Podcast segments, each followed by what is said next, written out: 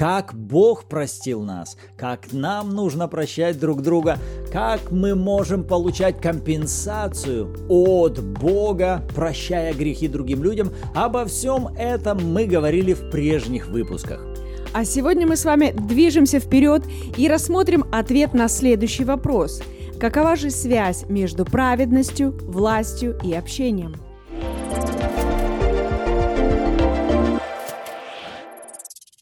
Всем привет! Добро пожаловать! Вы на канале Арим. С вами Андреевы, Руслан и Ирина. Это подкаст «Библия. Читаем вместе», и мы продолжаем серию выпусков под названием «Праведность. Как и зачем?».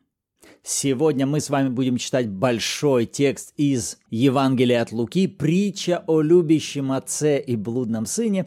Поэтому приготовьте свои Библии, потому что будет здорово, если каждый из вас вы лично будете читать и размышлять над прочитанным текстом.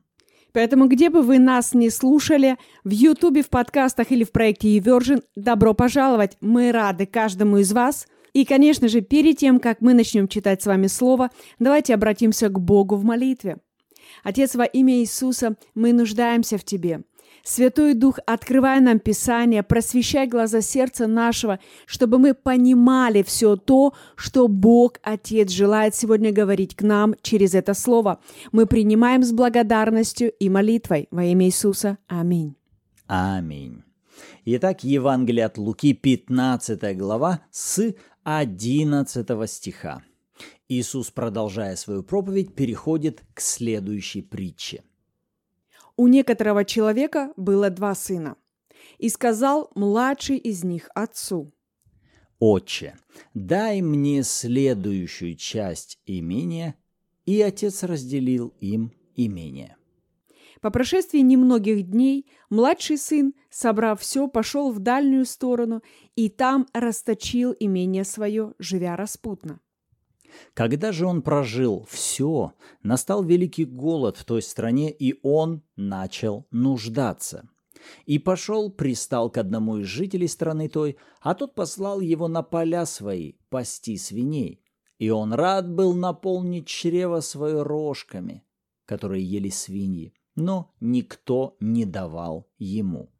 Придя же в себя, сказал, «Сколько наемников у отца моего избыточествуют хлебом, а я умираю от голода. Встану, пойду к отцу моему и скажу ему, «Отче, я согрешил против неба и перед тобою, и уже недостоин называться сыном твоим, прими меня в число наемников твоих» встал и пошел к отцу своему. И когда он был еще далеко, увидел его отец его и сжалился, и, побежав, пал ему на шею и целовал его. Сын же сказал ему, «Отче, я согрешил против неба и перед тобою, и уже недостоин называться сыном твоим». Отец же сказал рабам своим, принесите лучшую одежду и оденьте его, и дайте перстень на руку его и обувь на ноги, и приведите откормленного теленка и закалите, станем есть и веселиться, ибо этот сын мой был мертв и ожил, пропадал и нашелся. И начали веселиться. Старший же сын его был на поле – и, возвращаясь, когда приблизился к дому, услышал пение и ликование, и, призвав одного из слуг, спросил, что это такое. Он сказал ему, «Брат твой пришел, и отец твой заколол откормленного теленка, потому что принял его здоровым». Он осердился и не хотел войти. Отец же его, выйдя, звал его. Но он сказал в ответ отцу, «Вот, я столько лет служу тебе и никогда не приступал приказания твоего. Но ты никогда не дал мне и козленка, чтобы мне повеселиться с друзьями моими. А когда этот сын твой, расточивший имение свое с блудницами, пришел, ты заколол для него откормленного теленка». Он же сказал ему, «Сын мой, ты всегда со мною, и все мое твое.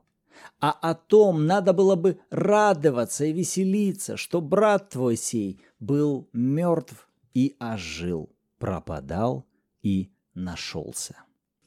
Это потрясающая и глубокая притча. Здесь много важнейших истин.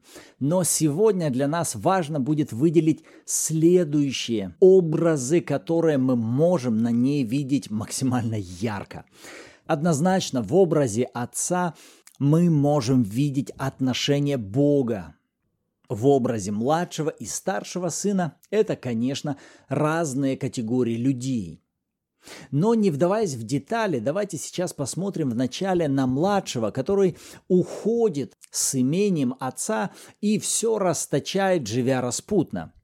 В результате мы с вами видим, что он дошел, так сказать, до полного дна и, как написано, придя в себя, вот к какому выводу приходит. Он говорит в 17 стихе, «Столько наемников у моего отца избыточествуют хлебом, а я умираю от голода». Встану, пойду к отцу моему и скажу, отец, я согрешил против неба и перед тобою, недостоин называться сыном, прими меня в число наемников. И вот с таким отношением к себе и к отцу он идет назад в отчий дом. Выделим, какое сейчас у него отношение – он уже рассматривает себя в позиции недостойности вернуться в статус сына и наследника. Но мы с вами видим удивительную картину, когда сын возвращается в отчий дом с первых минут. Вот как отец ведет себя – Отец даже не продолжает начатый им разговор о том, что прими меня в число рабов своих.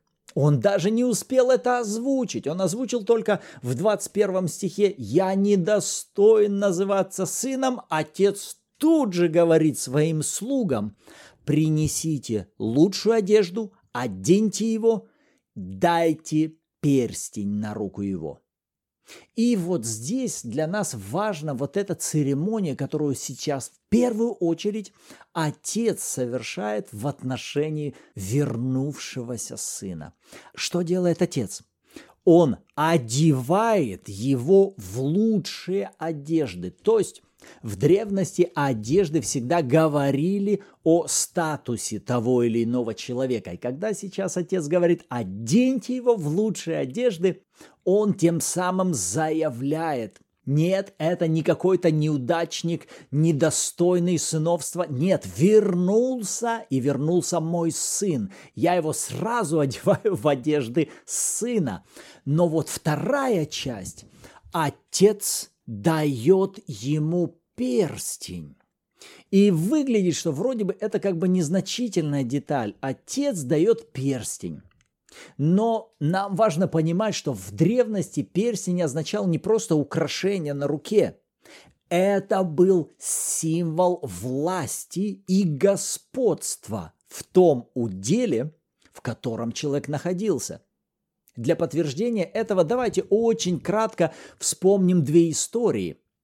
Одна, которая произошла с Иосифом и царем Египта, а вторая, которая произошла в Вавилоне с царем Артарксерцем и Мардахеем. Бытие, 41 глава, 42 стих, мы читаем. «И снял фараон перстень свой с руки своей, и надел его на руку Иосифа, одел его в весонные одежды, возложил золотую цепь на шею ему. Велел вести его на второй из своих колесниц и провозглашать перед ним «преклоняйтесь», и поставил его над всею землею египетскую. И сказал фараон Иосифу, «Я фараон, без тебя никто не двинет ни руки своей, ни ноги своей во всей земле египетской». То что мы с вами видим? Когда фараон вводит Иосифа из позиции бывшего заключенного в позицию верховного правителя в Египте, мы видим, он одевает его, вводит его в этот статус и дает ему перстень на руку. И перстень тогда означал как верховную печать, которая узаканивала каждое решение царя. И тот, у кого был этот перстень, имел полное право вести правление на территории этого государства. Поэтому, когда фараон сейчас отдает государственный перстень Иосифу, вот на какой статус это указывало для самого Иосифа и какой властью его наделяло. Вторая история произошла в Вавилоне во время правления царя Артарксеркса. Откроем книгу Есфирь, 8 глава, 2 стих. И снял царь перстень свой, который он отнял у Амана, и отдал его Мардахею. Есфирь же поставила Мардахея смотрителем над домом Амана. Если вы детально рассмотрите эту историю, то вы увидите, после того, когда царь снимал свой перстень, тем самым он наделял этого человека верховной властью вести управление на территории всего этого государства. Вначале царь дал свой перстень Аману, и вы знаете, к чему привели его законы и его решения. Но затем царь отдает этот перстень Мардахею, и Мардахей получает власть на территории всей империи Вавилона – Поэтому, когда возвращаясь к Евангелию от Луки, мы с вами видим, что отец дает перстень своему вернувшемуся блудному сыну, вместе с тем, что отец одевает его в одежды наследника и восстанавливает его статус, отец тут же в этот самый момент наделяет его точно такой же властью, какой обладал и сам. И вот здесь мы хотели бы выделить следующую связь праведности, которую нам дарована от Бога, и которая напрямую имеет связь с таким понятием, как власть. Что мы видим с вами на образе младшего сына?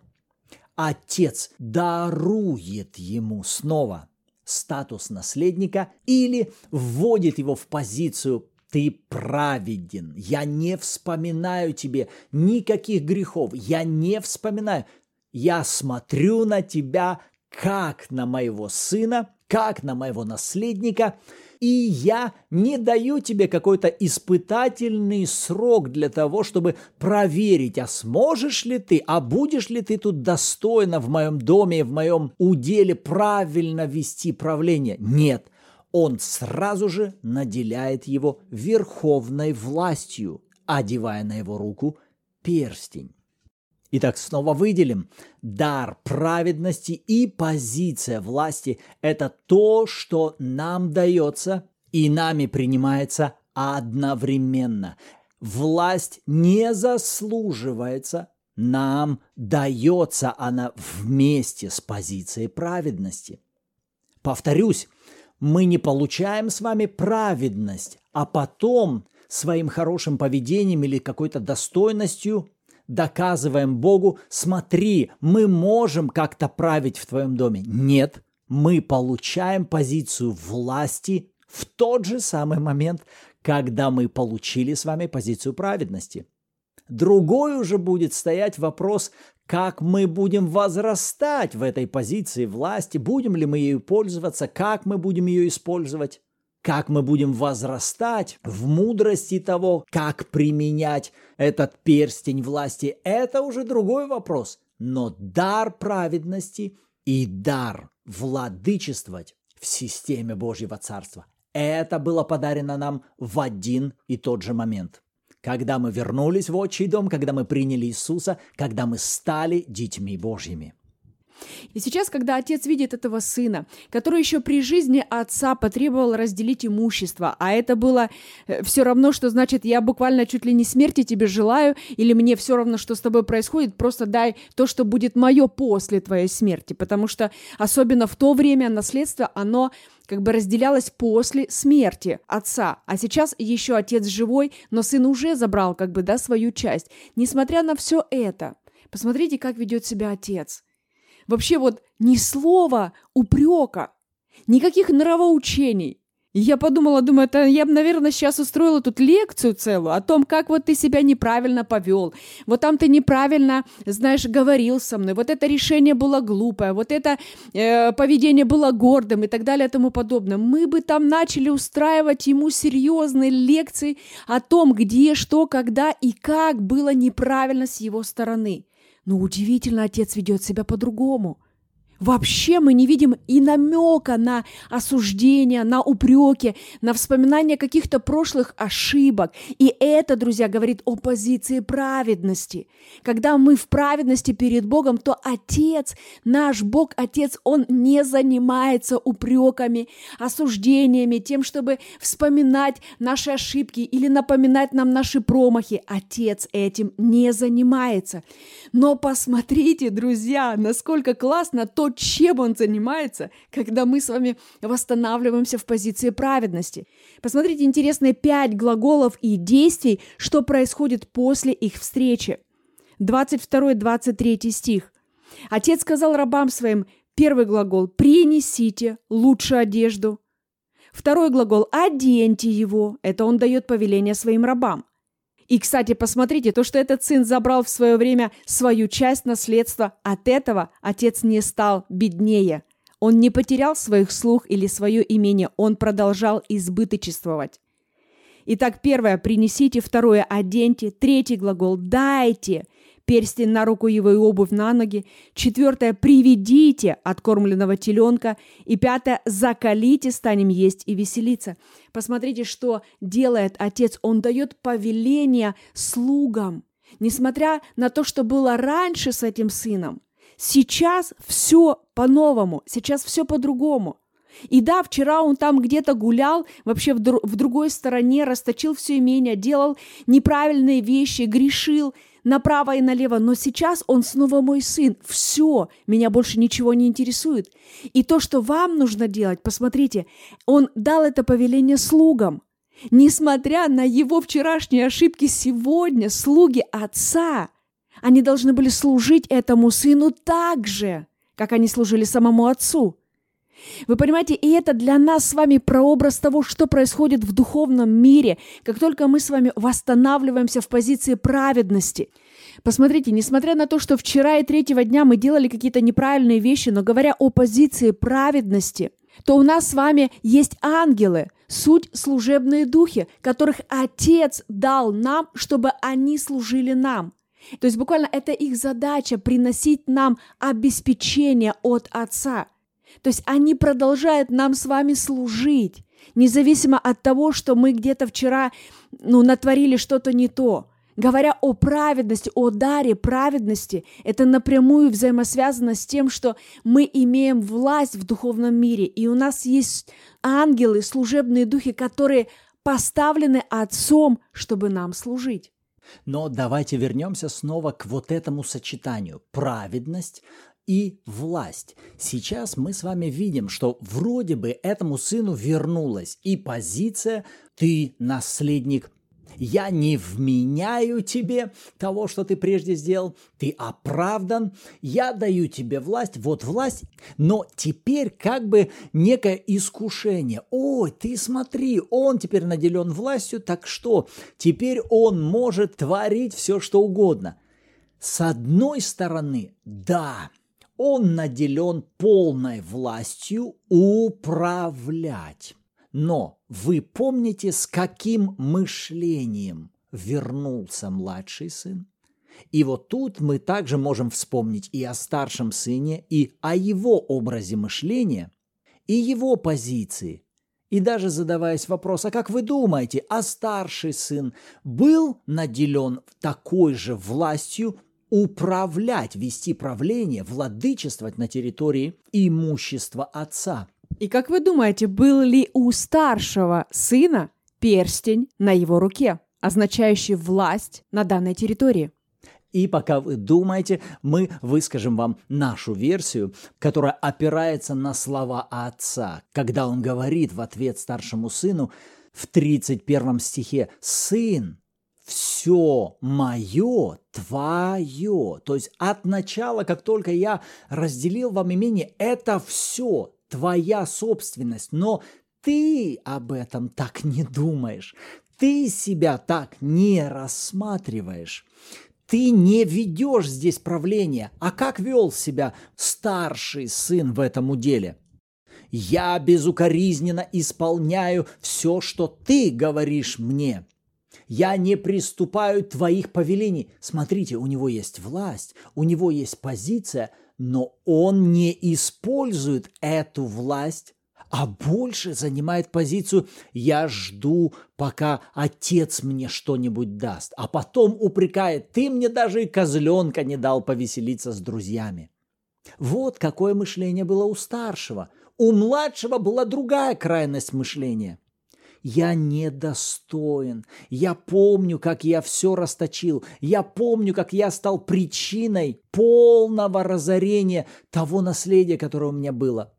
Как же я могу сейчас осмелиться здесь чем-то править? И как первый образ мышления нужно было менять, так и второй образ мышления нуждался в исправлении. Но теперь вернемся. А как правильно нужно было хоть старшему, хоть младшему сыну использовать свой перстень власти и вести правление в этом уделе? только через третью составную, через общение с Отцом.